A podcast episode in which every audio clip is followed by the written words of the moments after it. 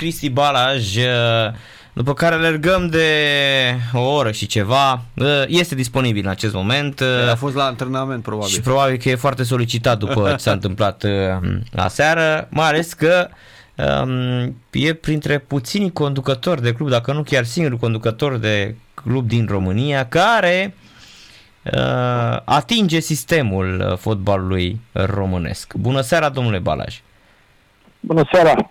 Domnule Balaj, rămâneți la concluzia că uh, unii au spate, cum spuneți dumneavoastră? Sunt, sunt acoperiți? Păi, altă justificare nu cred că există atât timp cât uh,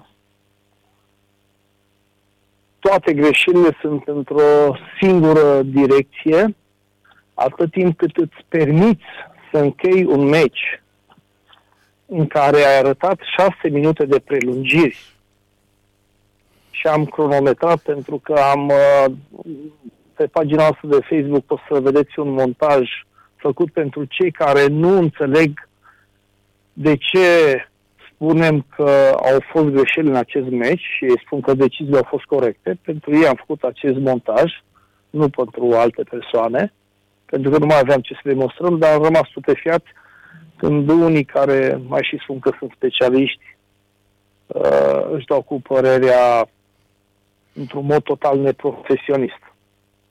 Deci s-au arătat șase minute și acele șase minute înseamnă timp efectiv de joc, deci minim cu șase minute se prelungește partida.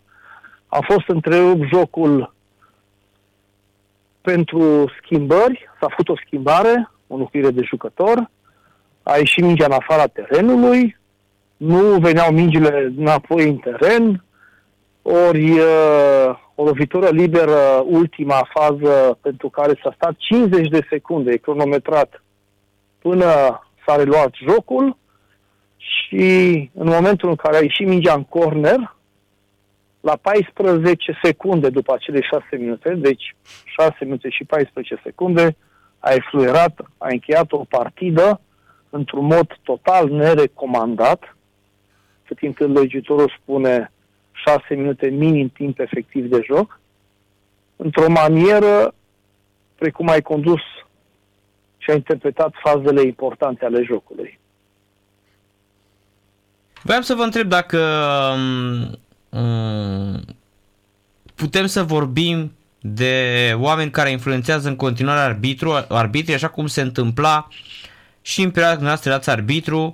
Nu mai vorbesc de momentele în care ați fost acuzat de Adrian Porumboiu, dar mă refer la alți arbitri care au și plătit la un moment dat. Unii ajunseseră, dacă ne amintim bine, și pe la DNA. Unii ba chiar au stat și prin arest. Și eu am fost unul dintre cei care am avut telefonul urmărit. Am fost informat în acest sens. Corect, am așa este. telefonul urmărit, nu aveam nimic, nu știam, n-am avut nimic de ascuns, nu am încercat să, sau dacă am reușit să termin arbitrajul la limită de vârstă, este doar pentru că am stat deoparte de orice provocare de acest fel. Ce nu înțeleg unii arbitri este că este greu să arbitrezi, să fii corect imparțial chiar și atunci când îți dorești.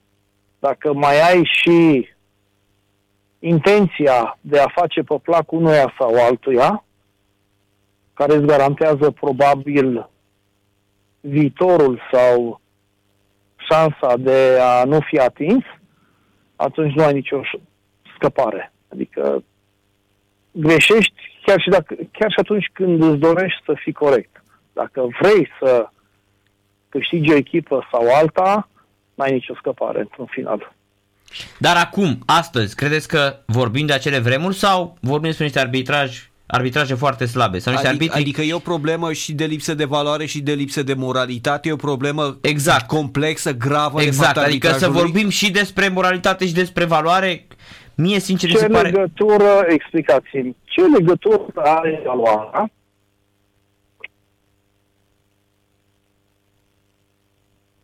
Alo? Vă da, vă auzim, vă auzim perfect, spuneți. Ce, ce legătură, rămân fără baterie, ce legătură are valoarea cu faptul că trebuie să plângești cu cel puțin șase minute efective de joc, ai stat aproape două minute cu jocul întrerupt în acele șase și nu dai voie să se execute lovitură de la colț pentru echipa care e condusă. Ce legătură are aceasta cu valoarea? Păi, dar intrăm la capitolul celălalt, moralitate. Nu comentez. Da. Plus că au apărut niște informații cu Cătălin Popa și firmele soției foarte dubios. Adică... Să ne înțelegem, nu includem aici clubul rapid, Uh-huh. care s-a comportat cei din conducere exemplar cu noi, le mulțumim, au venit la loja noastră, ne-au întâmpinat.